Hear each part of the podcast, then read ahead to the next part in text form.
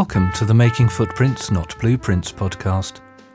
My name is Andrew James Brown, and I'm the minister of the Unitarian Church in Cambridge, UK. Knowing that full scope always eludes our grasp, that there is no finality of vision, that we have perceived nothing completely, and that, therefore, tomorrow a new walk is a new walk, I hope that, on occasions, you'll find here a helpful liberal, religious, and philosophical reflection that encourages you to journey through life, making footprints rather than blueprints. Welcome. Our responsibility in society. Two readings for Pentecost, forming a short thought for the day offered to the Cambridge Unitarian Church as part of the Sunday service of mindful meditation.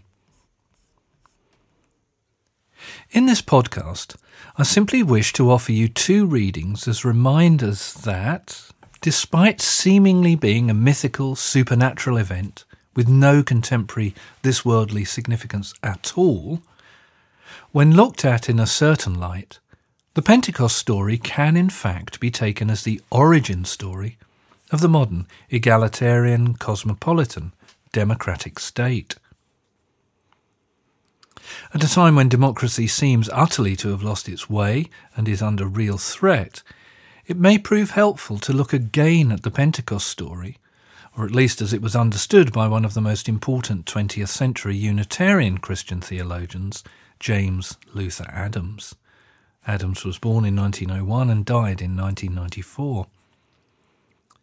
But before hearing from Adams, let's hear the opening five verses of the second chapter of the Acts of the Apostles, where the Pentecost story is recorded. This is in the translation by David Bentley Hart.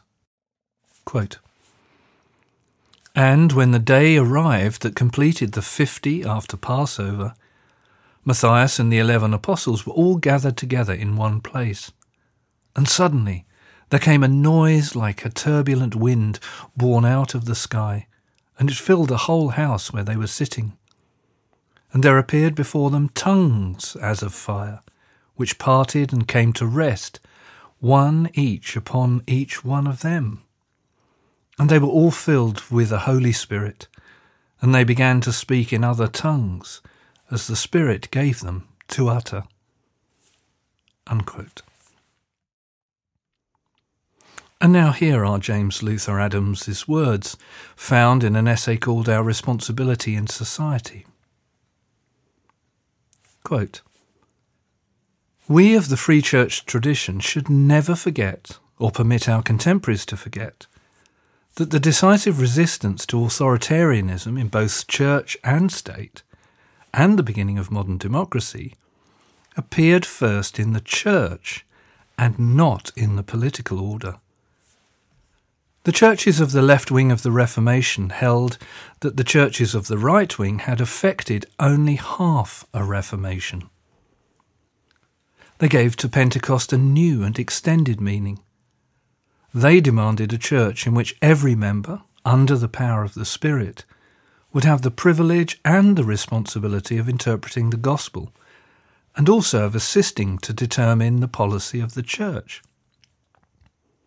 The new church was to make way for a radical laity, that is, for the priesthood and the prophethood of all believers. The Spirit blows where it lists.